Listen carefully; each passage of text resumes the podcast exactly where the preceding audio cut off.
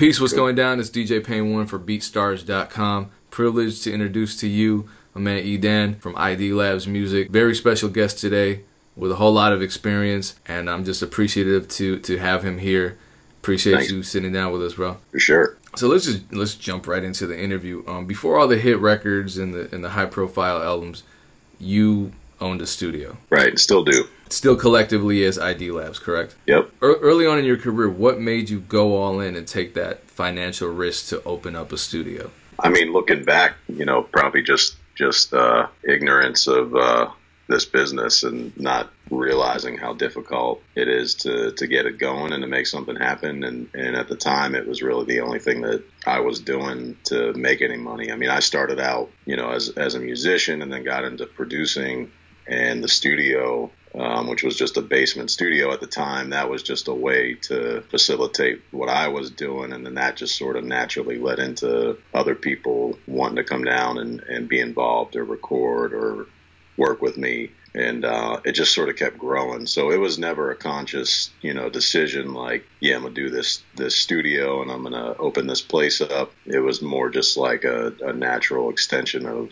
what I was doing every every step along the way. It was just just to sort of further facilitate me continuing to be involved in music. When you say that it was based Sure. on ignorance of the business, what do you mean by that? Well, I mean, the studio business in particular is just a, a really tough one to have a place and, and, you know, consistently draw clientele, especially in a smaller city. You know, it's not easy to, to make a great living. I think you can, if you're, if you're good and consistent and you really care about the place and care about your clients, I think you can make, uh, some money. But I think, uh, it's not the type of business you're going to get rich doing. Just, you know, a studio in and of itself as far as renting time to, to musicians to, you know, come in and record. But fortunately for you, you were also a producer, so they kind of worked hand in hand those two disciplines. Yeah, absolutely. Just expanding into like mixing even, which has, you know, been a big part of my career. Those things really helped. And, and I mean, above all, just being lucky enough, be in the right place at the right time when somebody like Wiz, you know, came through when he was 16 and that just, I mean, it was, it was a long hustle to get there, but once, once things took off, that, that sort of changed everything and blew the, the doors open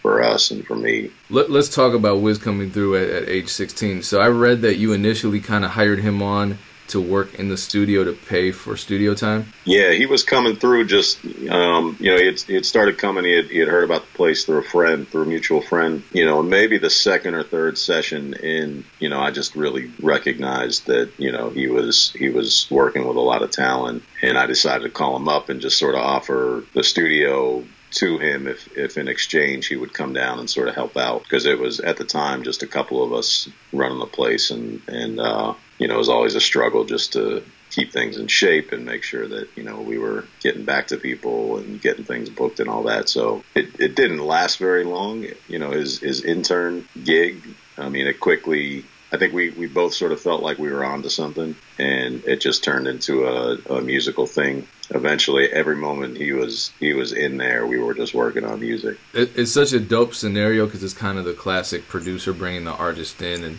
giving them an opportunity. And, I and and it seems to me as a producer nowadays, the paradigm has kind of shifted over to us as producers waiting for a rapper to give us an opportunity. Yeah, So how, how in your opinion nowadays in, in 2017 going into 2018 how do producers especially aspiring producers empower themselves I mean, for me with with Wiz back then, it wasn't so much that you know he was he was very obviously talented, but it wasn't so much like oh let me develop this kid and and you know help make him a star. So I think as you know for for younger producers coming up, I think just finding somebody who is giving you something back musically that you can jump in there with and make music, then you might come up with something different or something new or something great, as opposed to looking at it like a hustle all the time. If it's what you do and it's how you eat, then you got to have the hustle aspect to it. But you know, you can't forget the music part and really doing it in a way that you're enjoying it. You know what I mean? With somebody who you know you feel like is is bringing something to the table. And I think that process of building is just a just a great way to you know begin navigating the business. let me let me pick up on something you said you used the word control when describing uh, your relationship with Wiz early on how hands-on were you I mean guide me through a, a a typical session as far as your ability to produce the record beyond just making the beat? Well, especially early on, you know, he was still he had been rapping for a little while, but you know, song structure and and um, you know, just some of like the more refined elements of, of putting a song together he didn't totally have down so a lot of it in the beginning was you know me trying to impress that stuff upon him. But you know it was also and still to this day sort of continues where you know when we get together and work on something you know i then have an opportunity afterwards to go back and and refine things and take things further with the production. And you know it was a little bit more involved back then because we were constantly in the same room together working on it. But yeah i always had the chance to like take what he had done take what i had initially done and then expand upon it you know and, Um, and add more parts or change things around or make space for you know a b section or you know all that sort of stuff to make something really a song. Yeah, I mean when I was when I was first starting to produce, I was working with a lot of musicians that didn't know what the hell they were doing, and just me yeah. sort of guiding that process along. That you know the the fact that they didn't really go anywhere in, in terms of being commercial successes doesn't mean much. I just I learned so much about production from being hands on in a face to face setting, not just you know emailing beats uh, yeah. and and doing it all remotely, and that's kind of something that that I miss a lot. You know, with the way that, that the industry set up these days. Definitely, and you know that's something that that I now just sort of have to challenge myself to do. I mean, I can get sort of just caught up sitting in this room by myself, working on track after track after track. You know, every once in a while, I'll, I'll catch myself getting a little bored, and that's when I'll start, you know, maybe reaching out to somebody I just recently heard that you know is doing something cool, or you know just trying to do something to to spark my own creativity a little bit more by getting someone else's perspective in there. So to rewind, so you're working very closely with Wiz, obviously on his music, and mm-hmm. then the deal comes along, you get signed, um, and now all the business is handled by the label, and the label's kind of the intermediary right now. Mm-hmm. And now you got to probably deal with a whole bunch of people you didn't know and you didn't come up with. So how how did that dynamic change? Was was that a challenge? It was a challenge, especially you know he got he got signed first to Warner Brothers. We hammered it out with them for you know a good year, um, and that that whole situation just sort of dissolved because things weren't happening and and he wasn't happy there. And at that point, it was sort of back to the drawing board for us. But then when he signed to Atlantic, you know, very suddenly there was all these these producers that they were sort of throwing at him, A&Rs, and all these different people involved that then had a, a say in what was going on. And there was a moment, you know, early on in that where I just started to feel a little lost in the shuffle. The lesson that, that I sort of took from that was, you know, to just continue to find ways to make myself indispensable to the situation, which meant I had to keep pushing myself to grow and, and to get better at what I was doing just to make sure that I was still adding something to it because now I was, you know, I, I suddenly went from competing with like local producers or producers that were, you know, sort of close to us to like every producer in the world. But that took my relationship with Wiz, you know, to keep me a part of the fold because he, when he was working on the first album for Atlantic, there was that moment when I sort of felt like, man, am I even going to get on this album? And it came down to him, you know, deciding that he wanted to go back home work with me and work with some of the other Pittsburgh guys, you know, to knock out the core of the album, which he ended up doing. That's been the pattern since then. When the very first Warner Brothers single came out, I was working in radio and I remember we were supporting that record heavily. Johnny Juliano produced that record. Then his Atlantic debut was produced by Stargate, I believe, right? Yep. And so it was just it was it was a major difference in sound, you could tell. So what was so dope to me was to see your name back on so many subsequent Wiz Khalifa Atlantic Records projects. You know, it's it's really mostly thanks to Wiz, you know, and just just him continuing to uh, you know, appreciate what I was bringing to the table for him and, and, you know, to just respect that relationship enough to keep coming back to me because, you know, when you're in a machine like Atlantic, they're going to reach out to every hot producer on the planet, you know, and throw them at whatever project, you know, but Wiz always, Wiz has always had like a pretty, you know, defined vision of where he's wanted an album to go. Even that said, you know, I mean, our relationship stays the same, but you know, it's still really a struggle for me to get a single or you know do some of the bigger records. And part of that might just be you know the types of tracks that him and I do when we get together. They're just not always that sound. You know what I mean? Beyond Wiz, just to talk about your discography as a whole, I've noticed that in your discography, you really focused on working with artists that, from my perspective, you most likely have pretty direct access to. Mac Miller, um, Snoop Dogg, Juicy J. Do you mm-hmm. tend to work with artists in, in person? I mean, as an engineer, do you bring a lot of these artists into the studio with you, and that's kind of your strategy for for longevity? Yeah, I mean that's that's what's always worked out the best. You know, just just like the sending beats around thing has never really uh, worked too great for me. I mean, it's it's led to a few things here and there, but nine out of ten times, you know, it's just been a more reliable way to uh, actually get a cut with somebody to be in the studio with them, whether that was in my place or you know in LA. Yeah, I mean, end of the day, I think I definitely much prefer to work with somebody that I've got a relationship with. Not, I don't, I don't particularly love just jumping into a session with someone I've never met, popping open a folder of beats and you know running through twenty of them to to try and find a vibe. It's like you know, I like to just sort of know where someone's coming from and have them have an idea of where I'm coming from, and you know we can build something in the studio from scratch. And that just tended to be a better experience, and I think it, and I think it, you know turns out to be a, a, better record at the end of the day, at least for me. Am I crazy, or did you produce a project for Snow the Product a few years back? Yeah, I did actually, because when Wiz's first A and R left Atlantic, he transitioned into a new one. That A and R um, was also working with Snow, and he decided he was going to bring her into Pittsburgh um, to work with us.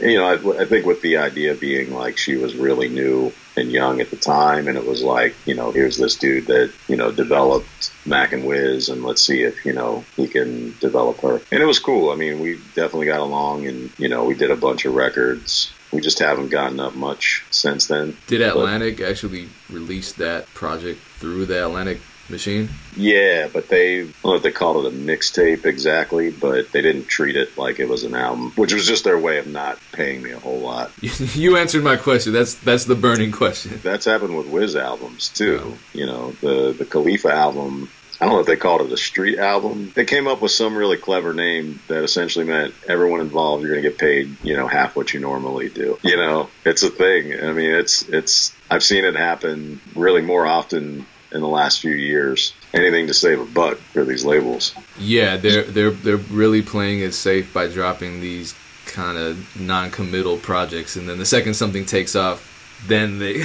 claim that one record or you know yeah. whatever, and it, suddenly that record is extracted from the Street album, and it's it's their hit single. It's, it's funny. Exactly. It's just cool to get your perspective on it because you're actually affected by this. Let's talk something more um, more more positive. Fall Out Boy, Uma Thurman record that was already a hit on its own. It was two times platinum, and then the remix comes out, and um, you co-produced the remix. There's a there's a dude named Tick who's an A and R at Red Bull, and before that he was the A and R at Warner Brothers that signed with is I just kept a relationship with him. He somehow was working with Fall Out Boy to do that remix was how that came together. So it was really just sort of out of the blue, like, hey, you down to give this a try? And the other producer on that is another guy from Pittsburgh who just, you know, I, I pulled into it because I felt like he was, he kind of had the right sound for what that record was. So we worked on it together. What was that process like? They just, they sent you the session and you, you went to town on it? Yeah, they sent me stems. You know, they just sent me a folder of, uh, you know, vocals, guitars, drums, everything. I think I was using Ableton at that time. Yeah, and just started, you know, taking things away and adding things and going crazy on it. What does the here's another burning question. For that kind of scenario or remix scenario, how does the publishing break down? They just give you an advance for the remix and that's that? They just gave me a fee to do it as a work for hire and kept all the publishing, which was cool. It was it was actually a really good uh, a really good fee for a couple of days of messing around with a song. So Positive Wiz got some cut of it, and there was a you know very brief uh, pushback from me, and the answer was basically, well, you know, you could take it out of Wiz's cut. And I should check before I say that because there's a good chance that Wiz, you know, broke off five, ten percent of his cut to me. I wasn't mad at it. Switching gears, a lot of producers are making beats. They don't have formal audio engineering training or the level of experience, and I think you have both. So, do you have any advice to them as far as learning how to improve their, their mixing and their audio engineering talents? I don't think it's essential. I, some of the coolest shit I hear these days is like kids that have no idea what they're doing, just because you know they they're not they're not stuck in any sort of like template of it's got to sound like this or this you know my snares need to hit this certain way or my you know because I think everyone that's been doing it for a while, for better or for worse, I think you get stuck into those sort of modes of, of thinking whether you want to or not. And then, then the challenge becomes pushing through them and, you know, challenging yourself to do something new. But some of these kids just sort of come out of the woodwork, you know, jumping into this for the first time, trying it out and just do stuff no one ever thought of. So I don't think the experience, especially the technical experience, is a necessity in terms of being creative and, and getting started in it. But I think as you progress and as you grow, particularly if you get to a point where you're Mike Will or somebody, where like you've got this run of big records, and all of a sudden it's sort of up to you to make sure that all these records that you were lucky enough to get cut with with such and such artist, it's your responsibility to make sure they sound great and that they, you know, the vision is fully realized. And you don't want to leave that to some A and R who sits at a desk all day, or you know, some random person that's just doesn't necessarily have a musical background. That's just a part of the process. You want to make sure you, as the producer, in conjunction with the artist, are a part of seeing the vision through from the creation of the record to the way it sounds when it's you know, finished and mastered. Learning some of that process and the more that you can understand about that process, the better you're going to be able to go in and communicate, even if it's not you mixing the record, but you can communicate to the mix engineer, to the tracking engineer, to the mastering engineer, whoever, the sound that you're going for and help them help you to get it there. So it's important to learn it. And it is, uh, you know, some of it's just a lot of like dry sort of technique stuff, but uh, you got to sort of make yourself focus on it, I think, and, and learn it. But to not, con- not, get it too confused with the creative process because I think it can definitely hamper it when you're worried too much about how, how you're mixing something or, or how something is sonically when you're in the, the, the process of actually creating. Speaking of worrying about sonics, uh, do you have a p- favorite piece of gear, favorite VST right now? Man, what have I been using a ton? It's so different for me because, like as a, like as a tracking engineer, you know, there's some hardware that I that I love. Like I bought a uh, Sony C800 mic um, maybe three years ago. You know, I love that thing, and it's you know every time it's just the sound that I'm going for. But then like you know, as, as a mixer, I do a lot in the box. So I heavily, heavily use like UAD plugins, their 1176 emulation, their, their 1073 emulation. And then with, with production, it's really Ableton as a whole. I don't think there's one particular software synth that I regularly use. Ableton just as a tool in and of itself uh, has really like just changed the way I produce over the last number of years because I started off on hardware. So I started off on ASR 10 and then eventually an MPC. Um, and then I was sort of, you know, in Pro Tools trying to put beats together. So it was sort of a long transition to get to Ableton, but, but once I found it, just changed the way that I create. And FL Studio, for whatever reason, just sort of went by me. I think because I was always, as an engineer, I was always on a Mac, you know, just never had a PC available to get started on it. Moving forward, what's what's new for you? What's what's uh, what's on the agenda for 2018? Continuing to try and get tracks into the right hands and and you know squeeze my way onto some of these projects, but also really, you know, I have a couple of guys already in Pittsburgh that, that I'm working with, um, younger guys that are just getting started. So I sort of want to continue that and also just start building things in terms of uh, getting more producers involved directly with me, you know, whether it's like a production company sort of thing or, or management sort of thing and just, you know, keep building things into more of a collective. It's always sort of been a collective but um, you know, just just to take that whole idea, I get caught up in the music so much that I'm I'm generally not uh, 100% on top of like this is the way I should be approaching things business wise. So maybe next year I'll get better at that. yeah, I think there's a lot of producers uh, 2018 yeah. resolutions. Well, hey, Edam, we really appreciate you sitting down and, and giving a very honest interview and, and sure, sharing your experiences. Thank you so much. Uh, much continued success to you. How do people reach you online? Uh, man, just hit me on uh, Twitter, Instagram. It's uh, at ID Labs Music. There you have it. At ID Labs Music, much continued success to you. Appreciate your time. Appreciate your experiences. Peace, appreciate you. Peace.